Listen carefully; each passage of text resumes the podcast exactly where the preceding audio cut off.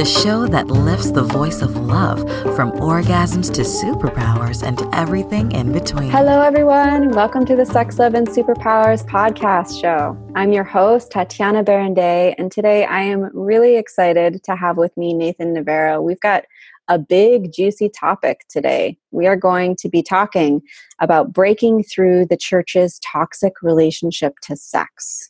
So I'm super looking forward to this conversation. And let me share a little bit about Nathan so that you all know why I'm very excited about this conversation. He is a former Baptist minister who preached abstinence and purity but Nathan is now a docu-series producer and editor who's racked up credits with Netflix, Discovery, History Channel, and National Geographic. During the last four years, he's been creating provocative content to heal sexual shame and indoctrination in a new genre of documentary called Holy Erotica. So, welcome, welcome, welcome to the show, Nathan. Thanks for having me, Tatiana. Very excited to have a chance to talk about all these complex, new, wonderful, mysterious things. Yes, me too. And before we dive into this big giant topic we're about to embark upon, will you please share with our listeners what your superpowers are? My superpowers, yes, I love this question. I used to ask myself this question as a kid. Um, my answer is a grown up answer now, though. Um, I my superpower, I would say, would be film. I have a relationship to film as a medium. I made videos as a little kid. I went to USC Film School to pursue a dream to be Steven Spielberg and tell stories. And mm-hmm. um, and then I, I got a job in, in docu series. And so the language of film has been something that I've gotten good at. And it's allowed me to go into subjects that are hard to talk about, like sex. Mm-hmm. And so my film superpower allows me to articulate what is hard to talk about. And, um, and I think that's taken me deeper and deeper into a new world for me. And that's how I started to grow. Mm, so beautiful. It is such a powerful medium. Um, you know, they say a picture is worth a thousand words, and film just is exponentially larger i think in what what we're able to portray through that so yeah. Right. Yeah. Yeah. And and in particular uh, doing documentaries that type of filmmaking style has proven to be something that i can use to confront things that are uncomfortable to me. Um, the camera becomes something that i can both hide behind but it also emboldens me. Yeah. so um, it it's a really wonderful uh, wonderful thing to be be playing with, especially with sexuality and, and spirituality and and all that good stuff.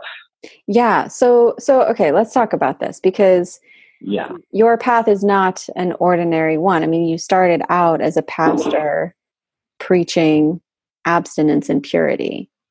Can you, yeah. can you sort of share with us a little bit of the arc of your story and how how yeah. you ended up from there to now in this genre of holy erotica yes absolutely. And this i haven't had a chance to tell this story often so if i'm skipping an important beat just let me know.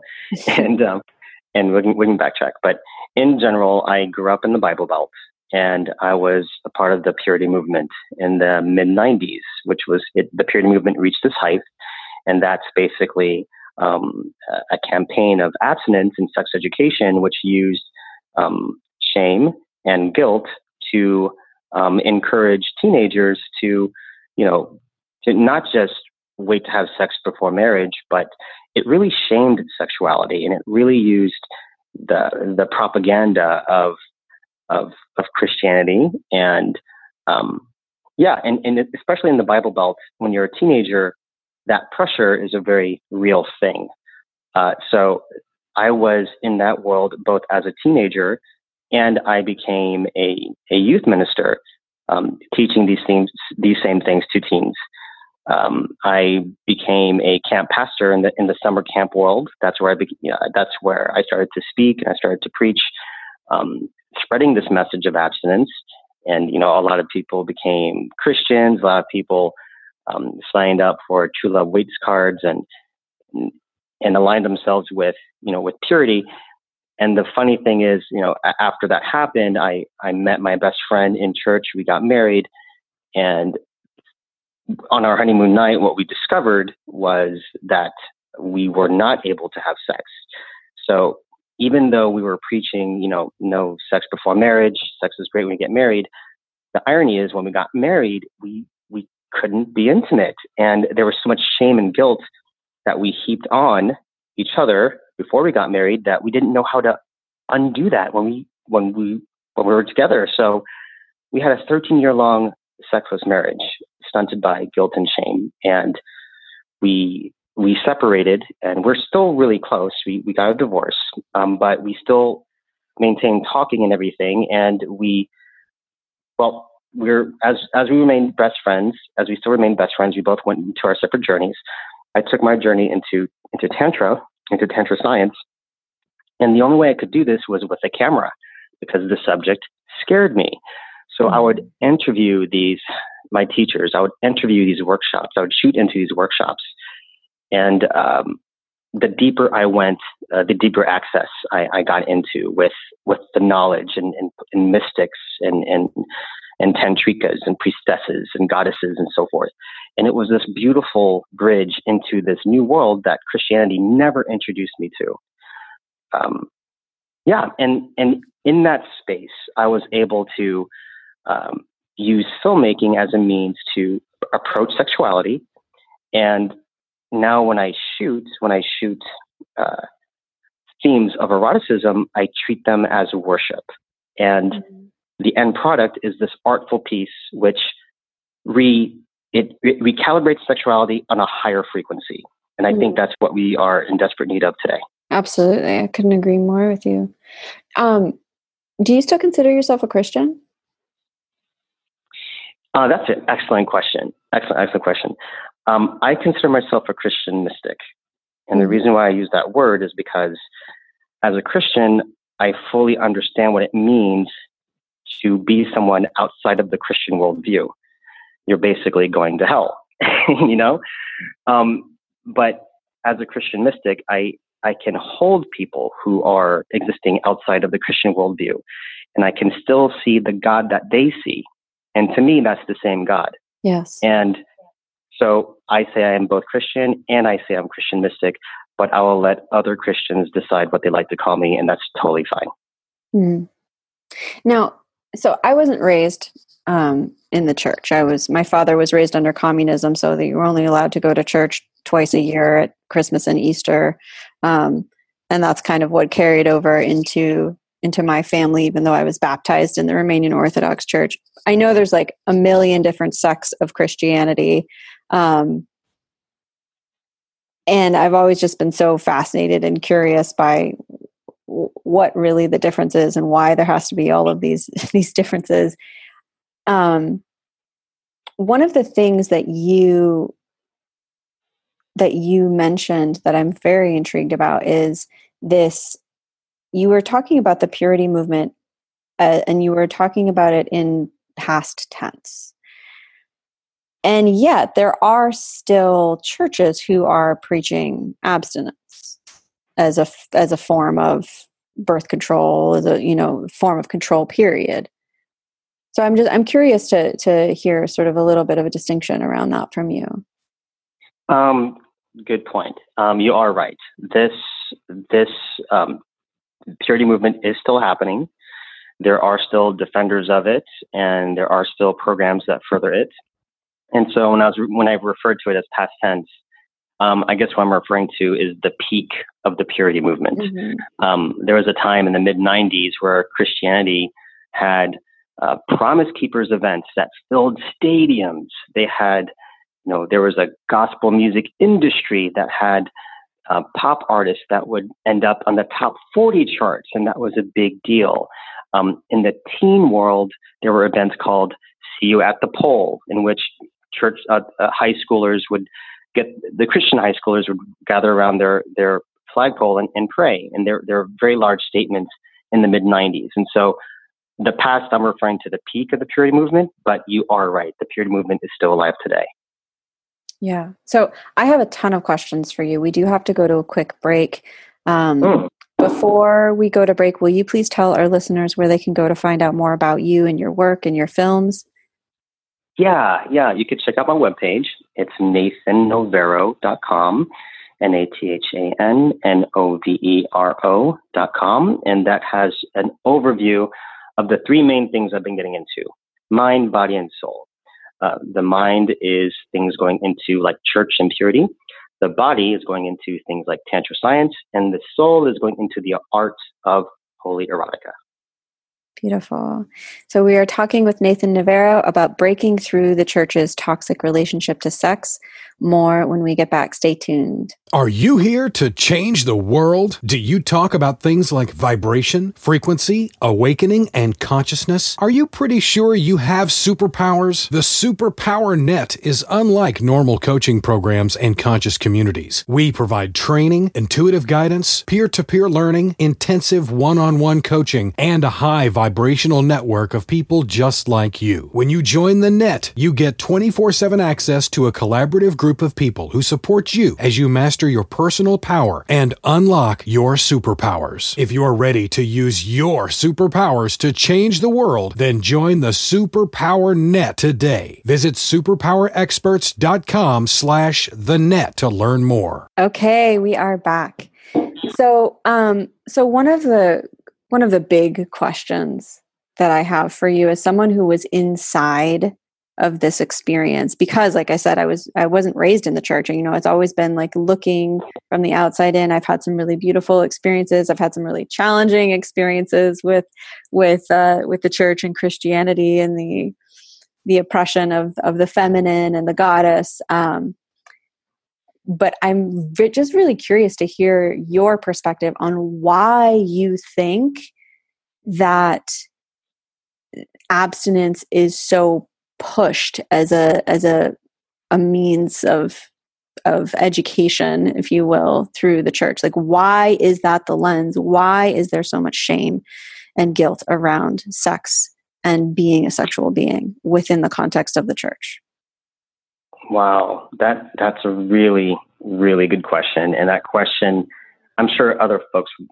i'm sure everyone has their own unique take their own unique answer to this because mm-hmm. it goes way back way back into history. Um, for me, uh, the why behind you know why they still teach abstinence and everything is because um, there's a there's a distinctly different worldview from where I am right now to where I started in the purity movement. And in purity culture, the best way I can put it was that sin is well, sin is the one thing we, we shouldn't do. And and sin can be such a vague thing. Is it you know right or wrong or whatever? Um, and and what I've summarized it, and this is my own way of summarizing it. Um, I feel that what we call sin is really pleasure. I think a Christian's take of sin, it just it means it it it distances it distances us from our ability to hold pleasure. So anything that's done for ourselves in an indulgent way, um, that that incorporates our body, not just our mind, but our body too, and our body's hungers, the pleasures of the body. All this is just not talked about, and um, and we consider that sin. So if you look into seminaries, for example, if you looked into what do these seminaries teach about sexuality, right? Um, when you look at those programs, you won't see programs that are talking about pleasure. You'll see programs that are talking about, oh, the the ethics of teaching sexuality as a pastor, you know, the, the, the, the theology behind homosexuality, you know, it's a very logistical take of, of sexuality, mm-hmm. but nothing is really tackling pleasure and, and how we can hold pleasure and, and where we exist in pleasure. That whole conversation of pleasure um, is something that is not being talked about in but Christianity. Why, why do you think that is? Mm-hmm because I feel like when you talk about pleasure, slash, when you talk about sin, you'd be tempted to sin. Hence, if you talk about sex, you'd be tempted to have sex. And so it becomes this really hard thing to discuss, and a lot of subjects are left out in the dark, in the gray area. And yet we know that anytime, I mean, everything has a shadow element to it right uh, and and Oh, so yeah. when we when we don't talk about something when we tr- suppress it the shadow is just going to get larger and larger and and we see this i mean the catholic church i think is a really beautiful exemplary um, you know model Mhm. of what happens when when you suppress sexual urges when you don't talk about it right you end up with the altar boy syndrome um, Yes, very true. Very true. And you're you're exactly right. And so what's happening in church culture, you know, based on the truth that you just said, Tatiana, what's happening in church culture is that there's in general there's kind of like two groups. You know, you have your conservative Christians and you have your progressive Christians. This is in Christian America, right? Um, in general, the conservative Christians, they're the ones, let's just say, they're the ones who are saying traditional marriage is you know, between a man and a woman, you know, um, you know, no abortion, that archetype, right? Um, and then you have the progressives, which is generally, you know, you know, gay marriage is okay. You know, then you have pro-choice, woman has the right to choose. So in Christianity, those two distinctions do exist. Now, what are the percentages between those two? I would say like the conservatives are about 98% and the progressives are like 2%. You know, and uh, no, don't judge, you know, the man, they, they, may- that may not be exact, but you get the idea. Mhm. Um, it's they're it's really off balanced. Now, those that are, are progressive, those that are progressive, um, what I found is that they tend to be very, very loud and, and outspoken with social justice. Mhm. um, They're making headway in this in the social justice scene, Mhm. um, and they're starting to make headway in the sexuality scene. Um, this is where I'm focusing my work. Even though I was a conservative Christian, I'm now working with progressive Christians because they tend to be the most open minded with sexuality. Mhm. And there's a lot of hope and, and limitless and possibility in that people group. So when I when I talk about Christians, I, I don't want us to fall into the you know the same old rhetoric of oh they're only one sided. It's like no no Christians are definitely complex and beautiful and, and, and so original, but they're just hard to find. So when news when the news reports on them, they're going to report on the 98% that are conservative acting one way, and not on the two percent that's that's you know, going into uncharted waters waters. So what are what are you seeing um, in that uncharted water territory? Like how are people starting to sort of break that that stigma? Because there is again, like I like I wish I had more of a biblical background to have this conversation because most of what I have received from um, and what most of my understanding of Christianity rests on my experience of growing up in a predominantly Christian culture, which is the United States, Yeah. right? Um, hmm and and some of the books that I've read and conversations that I've had along along my path.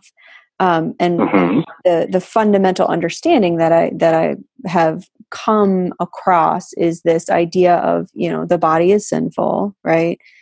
To be Right. born into a body is sinful because your parents had to have sex in order for you to be born, right? That's like the original sin concept right? Mhm. and and and I, and I've also you know I've been able to draw this correlation over the years and in my path with the suppression of the divine feminine because the divine feminine the earth mother is absolutely that domain of of physical pleasure of of expression in that in that way.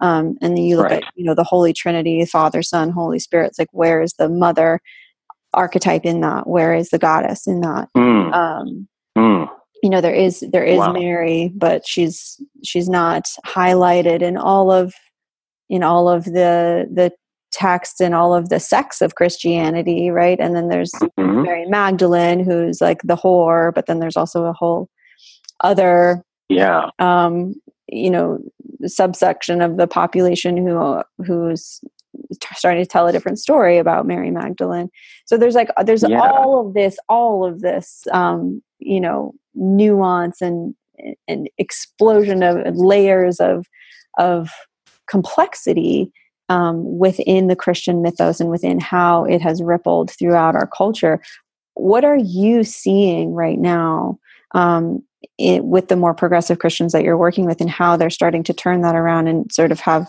promote more of a sex positive Christian culture. Yes.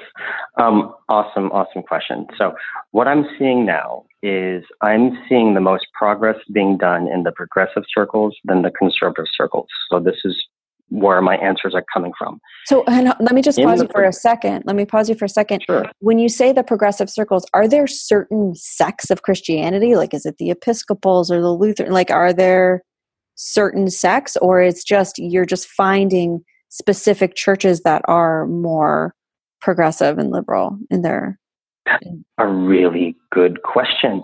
They tend to be denominationally divided okay? So for example southern baptists they are the ones that are you know uh, they're they're the conservative ones. Like you see a cartoon character white southern baptist you know burn in hell blah blah blah. It's, it's the southern baptist right? That's the then there's the american baptists right? And the American Baptists, they have a very subtle difference in their doctrine that allows them to be American Baptists. And what that difference is, is that some Baptists, they have the power to interpret scripture per church, per church body, like every little church steeple, you are your own autonomous church, your own autonomous denomination, mm. right? So if that body interprets scripture one way, cool, you know, happy for them.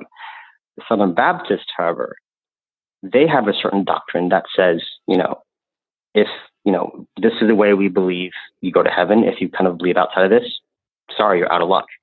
And, and this is not just this one church. They've kind of set that rule so it encompasses, you know, you have to join their denomination to fall in their definition of grace.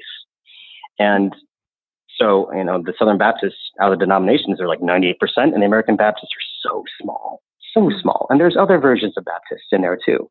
Um, and those versions of Baptists, they're the progressive ones, right? And then, you know, the Southern Baptist, the conservative ones. So, so you're right. There is a distinction that allows some to be more progressive, progressive, and others to be conservative.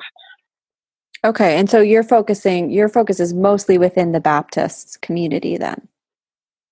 Yeah, I'm choosing to focus on the Baptist because my background is Southern Baptist. Uh huh. Okay. So if I'm able to do some work in sexuality under the label of Baptist, then those Southern Baptists will kind of be like, huh, wait a minute, this is kind of close, but kind of different. What does this mean? Like, like I, am intentionally working with those, um, those familiar things, so sexuality, sexuality will be less threatening. Yeah, I get it. I love it. So, so then back to the original question. So, what are you seeing? Um, what are what are the changes that are being made? How how is that being approached differently? Yeah. Okay. So the the progressive Christians, they there is this. This is the the best way I can answer this question is by telling you about um, this event I went to. This this um, it's called the Wild Goose Festival. They have it once a summer out in North Carolina, in Hot Springs, I think, North Carolina, and um, it is a gathering of all the progressive Christians, and they come with their ideas, they come with their hopes, they come with their questions and in that space, I've seen Christians talking about Tantra. I've seen Christians talking about Buddhism and, and, and they're asking about ethical erotica. And in this group, one of the workshops I attended was led by a Catholic priest, and it was called The Christian of the New Millennium Will Be a Mystic. Okay? So, to answer your question, I believe what's happening are that these progressive Christians they are becoming more worldly in their view and, and they're becoming more mystics. They're they're stepping out of what's comfortable and seeing familiar familiar things in different religions and taking it in and incorporating it in their churches. Um, I've seen some churches incorporate um, meditative walks and they're incorporating intentions like in, in, in Wicca. Um, there's so much intentions that you set when you do spells or stones this the step of an intention is overlooked when we do prayer. That that's a lot of times you don't have a moment to set your intention before you pray. Like the prayer is the intention, right? Mm-hmm. So all these things, all these new technologies, all these new beats that are happening in other religions have wonderful benefits that help us connect our bodies, that kind of break us out of the loop of being in a mind trap of of dogma and to be free by freed by dharma freed by teaching that's that's integral and holistic and oneness, right? So I hope I answered that question well. But did that make sense? Yeah, yeah, definitely. I think um, uh, I'm also curious about like how the same text can be so used in so many different ways and interpreted in so many different ways. This is one of the things about Christianity that has always fascinated right. me. Um, and and really boggled my mind at the same time. It's to me uh, again like an outsider looking in it's yeah. like like christianity i'm just like wow like what is happening in there and and i and i think you know i have come to my own really beautiful moments of of, of reconciliation with my understanding of god and and of what that energy is and feels like when i experience the direct communion with that in my own life right and sex has absolutely been a, an avenue towards experiencing Ooh. that for me right which is wow, part right. of part of what i teach um, part of why i do this show because i do I, I do believe it to be in that in a very sacred realm um, and and the potential of what we can access through sex is is tremendous and we and like you i mean you I thought it was very interesting that you, when I was looking um, on your website, and you were talking about how you know your experience of filming this erotica really like it, it brought you to God. Um, I'd love yeah. to hear. You, I'd love to hear you talk a little bit more about that because I think there is like it's so sacred, and the the energetic is you know we we talk a lot about vibration here at superpower experts but you know that the vibration of love the purity of love not the, not the codependent love story that we perpetuate in our culture but really the true refined essence of love that is in my understanding the same thing as god. I mean that we can access that through sex. Mm, yes. Yes. All right. I'm very excited to answer this question. Um, thank you for framing this question this way. Um, so, when I divorced, I basically left that marriage with the fear of sex and women. Um, my wife and I both were were facing suicidal thoughts mm. in the context of feeling entrapped in our marriage. Right, so our sexuality got to a really dark place, um, and sometimes things would trigger those memories right, with sexuality. So that's how severe it was for me. When you say those memories, you mean like remembering feeling so disconnected from your sexuality that you wanted to kill yourself? Is that? Um, I, I, can. That answer can apply to various things. It can apply to, let's say, if there was rape in the past and you can't be close to your partner because you're having flashbacks. Yeah, that can be something. Let's say that you're just asexual. You have zero drive. That also could be something. Um, both of those elements are things that I've dealt with. So mm-hmm. I'm speaking from my personal experience. Mm-hmm. mm-hmm. And, um, but yeah, so that's what I'm referring to. Okay. Um, so when I started with this fear of sex and women, I needed to break out of it. I had to do something, and I, I decided to do something wrong. Um, so I I kind of had this. It's a prayer that I never prayed, Tatiana. A prayer that I never prayed. I wanted to see sex. They wanted to see it, what it actually was. I just didn't know how to ask for it. I didn't know how to find it. I had no clue.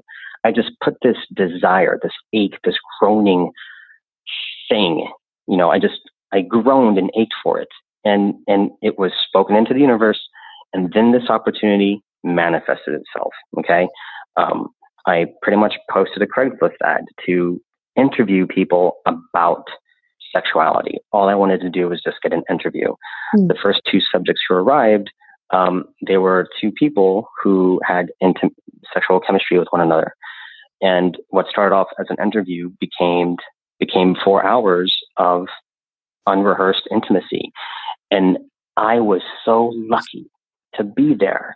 Of course, I was afraid. I didn't know what to do. Who knows? Maybe a lightning bolt would strike me and I'd go to hell right there. I had no clue. But I had my camera. I had my camera and I knew how to shoot. and I just started shooting. I shot it as if it was a tornado. I shot it as if it was like a, a shark coming out of the water. You just see something beautiful and you just you just point and you shoot. And I stayed there and I stayed so close. Mm. And being close to these two people in raw, unrehearsed intimacy washed me with so much so much energy that made sense. My body just knew what to do and it was inexplicable. I was moving so fluidly. My shots became smooth and I was not afraid. I was not afraid for some reason. I just felt like I was someplace where I made sense. And then the moment was gone.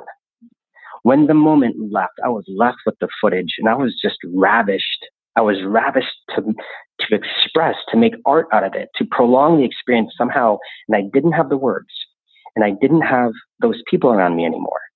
And, and I went into art. And this reminds me how often when we fall in love with people, we want to write love songs. We want to, mm-hmm. we want to write poetry. It's, it's what happens when we're touched by the divine, when we're ravished, we are compelled to worship. Mm-hmm. We're compelled to express that. And mm-hmm. that's what happened to me. I was, I had to edit this footage. This moment that dropped in my lap, I had to edit it. And I was doing all of these things I did not understand. All I know was that I was so in love with what happened. I felt so at home. And all of a sudden, I was not afraid of sex and women. Mm. And this is something that I still can't articulate as a man. I'm not going to try to pretend that I know. The best I can do is just be honest with myself and express what comes out. And I'm going to let the zeitgeist assemble what's happening because I believe that women right? What I saw there, what I shot was two women in intimacy. And and uh, do you mind if I still keep going? I don't want to. No, please. Yeah, no. Okay. And, and, here's here's what I saw. Um, what I saw was I saw two women that were connecting for no other intention but pleasure. Okay, and if you look at it physiologically, you know, women they have the clitoris, right? And the clitoris, if you look at it in know, as a sensory organ, you know, the clitoris has more, it can receive more and, and sense more stimulation than a man does, right? So yep, 8,000 nerve there you go. Yeah, like like designed solely for pleasure. exactly, and also the result of that pleasure, you know, tends to result to a baby sometimes, right? And so those two things, having children and and pleasure, alchemically, women have the wisdom that men can never have. We just don't have that. So to see two women carry their pleasure the way they did, I I was on holy ground and I was learning. I was seeing something I've never seen before. So I just I just I let it happen and I got a download of pure, untamed pleasure that I feel is God. And so when you're before the presence of God, what do you do? You worship.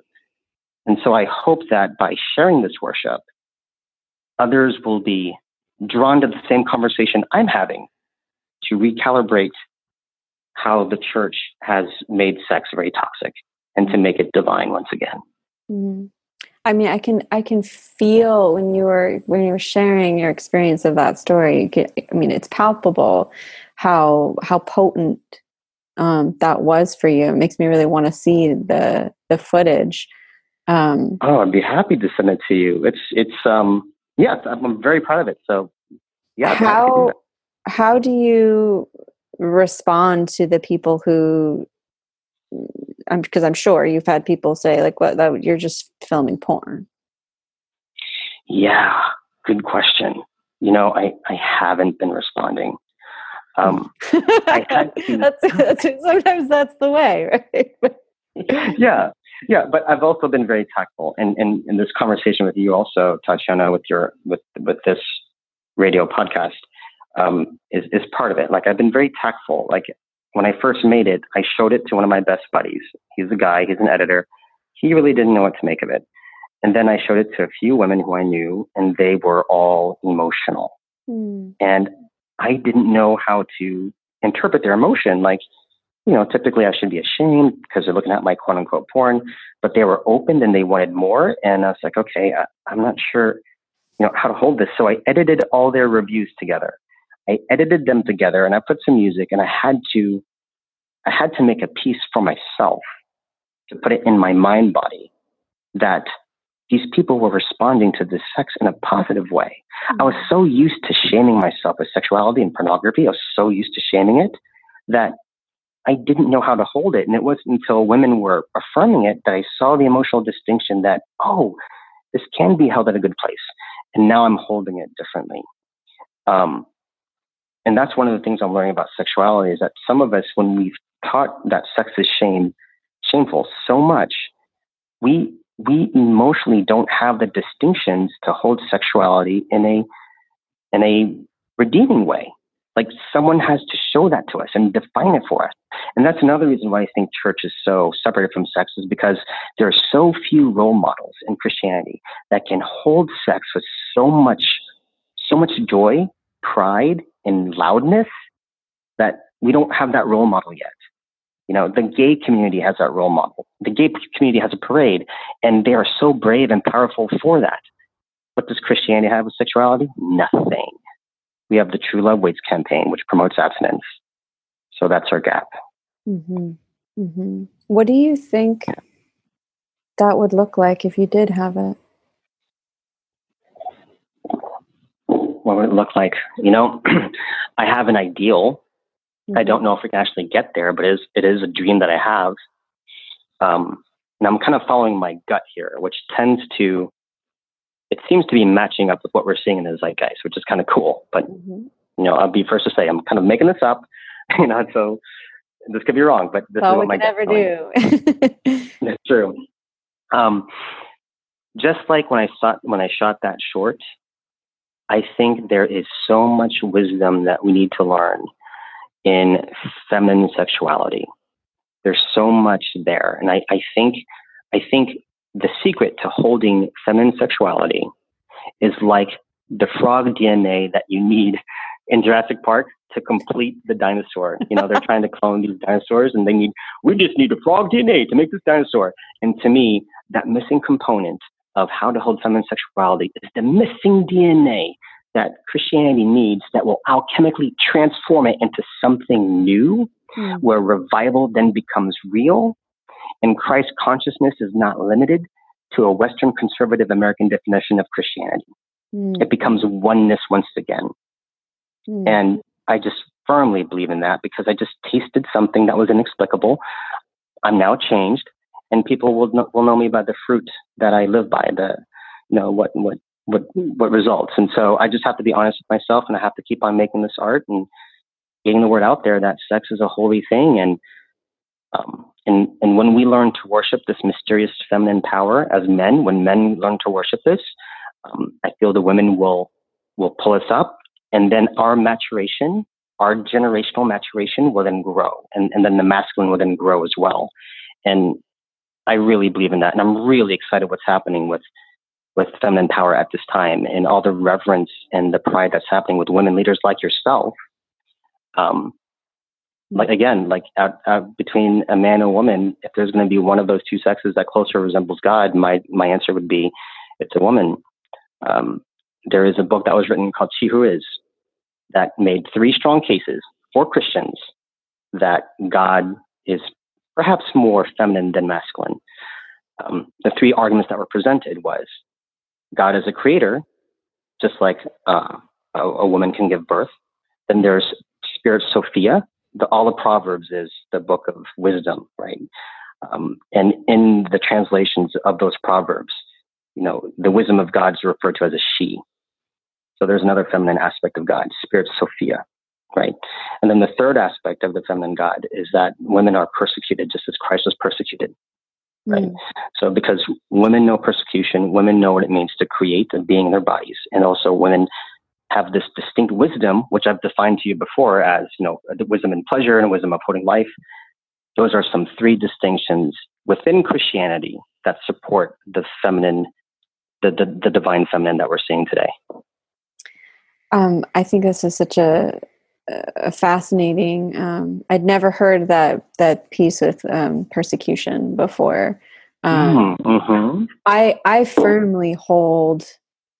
And first of all, I just want to want to acknowledge you and thank you for for holding the feminine with such high regard, because it's it's we need more men like you, especially right now, um, especially in the Christian space, honestly. Um, it's so important right now with what we're seeing in especially the US, but all over the world. Yeah. I oh, you know, I, oh. Uh, well, I was just going to say, I firmly believe that that the most divine expression is is a harmonization and a balance of both the masculine and the feminine, um, and that Mm. and that we are not because I because I think um, as much as I respect and honor that um, that viewpoint of of this of of holding women in such high regard because I do I mean I believe women deserve to be held in incredibly high regard because yeah we do we Mhm. birth the babies we create like we the power of our bodies to hold the energy of creation is undeniable um, and so there deserves to be a certain level of reverence and respect that comes along with that I just I love my male friends and counterparts so very much and I think about the male children that are being born today and and and my concern with with that um, sort of overly uplifting the feminine and there's probably some people who are going to be like what the hell are you talking about but um, I, I want to make sure that we're not leaving our men behind and that our men still know that they can be that they are sacred and that they can be empowered and that we need them to be holding that degree of reverence for themselves as well in order for us to feel fully met in that divinity Mm. Yeah. Right. Because Yeah. if, if if i am a woman who and and this is the work that i do with with my female clients if i'm a woman who has learned or is learning to really honor myself as a goddess and to hold myself with that degree of reverence and respect and demand that from the men who i allow into my body um, in a in in a sexual way I am not going to want a man who comes to me groveling. I'm going to want a man who comes to me absolutely with reverence and respect, but who comes to me also knowing his own divinity and his own sacredness and worth Yeah. so that we can be Wow. as equals there.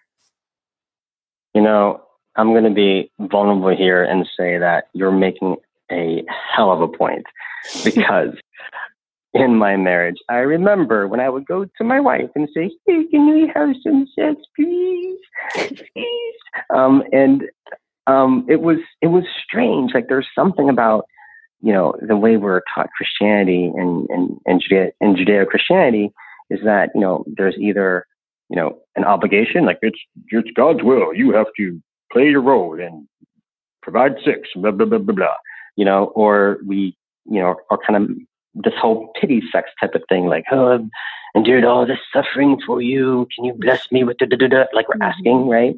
And you're right. Both things, we're not in our full power when we rely on, you know, a law to have sex in marriage, or when we rely on pity for that. You know, you're absolutely right. And thank you for for praising the masculine for that because it's true. I do think, you know, and I can be guilty of this too, that we can get caught in the over praising of the feminine and forget where we need to step up. And um, it takes conver- loving conversations, conversations that you're modeling to me right now, that that take me to that place. So yeah, absolutely. Mhm. Yeah, because the men, the, I, I think the the again, like I mentioned earlier, everything has a shadow side, and and the shadow side that I'm seeing with the feminine empowerment movement is that it leaves no place for the men, and Ooh, and and if we leave no place for the men, there's going to be some serious backlash. We're already seeing it. Ooh, we're already seeing Wow. what happened in Alabama is is part of that, right? To say we're going to make abortion illegal completely is part of that backlash. The men need to need to know that they have a place where they can feel powerful, and it's not in this old model of power over that right that's that's what that's what we've been used to. That's what we've been shown. That's what we've been taught. That's what's been perpetuated is this this model of power as in i have power when i have power over someone who i perceive as more vulnerable than myself right? That's that's our traditional model of mm-hmm. power. And really what i'm wanting to see more than anything is that our men know their power from within just like the women are starting to to find also right we, we, Mm. we can't be either or it can't be the women find their power and then the men become puny little nothings over here the men need to find their power too but it needs to be from within not in a power over way you know Mm, yeah, you're exactly right. You're exactly right. And and and I think what makes this really hard for men in Christianity is that we need to step into our full power. I mean, stepping into our full power includes stepping into our sexuality. yes And with all the rhetoric that we've been given, by the time we were like 40 years old or something, you know, men, Christ, men in Christianity, we have so much programming that our fullness, our sexual fullness, if it's if our marriage can't hold it, let's say if you're a man and you like men and women, right? And, and let's say that that's your fullness, and if it's not fully expressed in your marriage, right? Um, that man's not fully expressed. Mhm. and that man is not at his at his strength. And and so we see a pattern of men who are making these big sweeping decisions like like in Georgia with abortion are making these big sweeping decisions without reaching their fullness. And and they still think that sexuality is a very bad dangerous and un, untamable thing. And and it's because they have yet to make sexuality tame. You know what i'm saying? Mhm. so if they haven't made sexuality tame in their own life and they have to use a religion to keep it tame, then they not they're not gonna feel like it's safe that other people can do it too. So they vote against it. They they vote against other people's ability to hold pleasure and to find that autonomy. So it's going to be really tricky to reach these people at the top, to to empathize with them and to give them the nourishment that they need, which does not compromise um, well, I think it may have to compromise. Actually, it's gonna people are gonna have to compromise. They're gonna have to compromise, Tatiana. I don't know. or at least There's gonna be an ego death. Conversations. Yeah, there there is going to be ego death. Egos are going to be You're right. falling left and right. That's for sure. right? Who am I kidding? Oh, well, Nathan, Yeah. um, we are coming towards the end of our time. I would love to hear sort of what's next. Like, what's your what's your vision with where you're going with all of this? What what do you want to achieve yeah. in this direction? So, so that I, I never fully answered one of your questions that you said before about what it will take to kind of get from point A to point B. So, I want to answer that question with the vision. Okay. um, one of the things I had to do for my healing journey is I, I learned about Tantra because Tantra kind of has a theology that has a place for sexuality, Mhm. whereas Christianity Christianity has a theology that there's not a strong place for sexuality. Mhm. Um, these Tantra groups, when I've attended them, they remind me a lot like Bible studies, you know. But instead of studying the Bible, you're studying your body. So I like to call them as body studies. So I'm a champion for planting body studies all across America, Mm. just like there were Bible studies. And people gather around in their small clusters and they learn how to connect with their bodies again, you know, using Tantra as one of the technologies at their disposal. Right? So that's that's one. That's with the, the body. The other is the is this is um, is the art, the erotica. I'm hoping to put some positive erotica out there that that, that has sexuality seen in the light, so that there's stuff that counters pornography. I Mm. see this art being a form of sex education um, especially in an Instagram clickable world. You know, if we're not putting something positive out there, telling people that something else is bad is not going to make a big difference. You have to be a part of the conversation. Mm. So I'm doing that with uh, positive erotica. And then the last thing I'm doing is I'm returning to the church. I'm returning to them and giving them a voice through, you know, the purity movement has left a lot of people traumatized. So I want them to air out all that trauma Mm. and, and create a healing space, maybe through social media or through our podcast, Touch Podcast, um, that um, that people can do that. So I'm I'm doing what I can with with my limited ability, my limited abilities and story, and um, and if this is something that excites you, please let me know, and I'd be happy to be a part of taking this to wherever you're at to further further the work and get church, church to have a healthy relationship with sex, not a toxic one.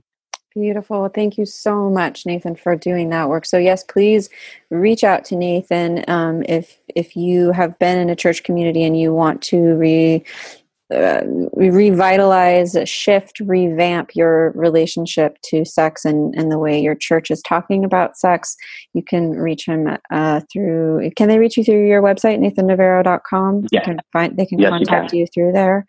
Um, yep. Again, I just want to thank you so much for taking the time out of your day to come and have this conversation. Um, I think there's some really beautiful stuff that came out of it. So thank you. Thank you, Tatiana. I hope we come back. This is fantastic. I love it. Absolutely. And to our listeners, thank you so much for your continued support.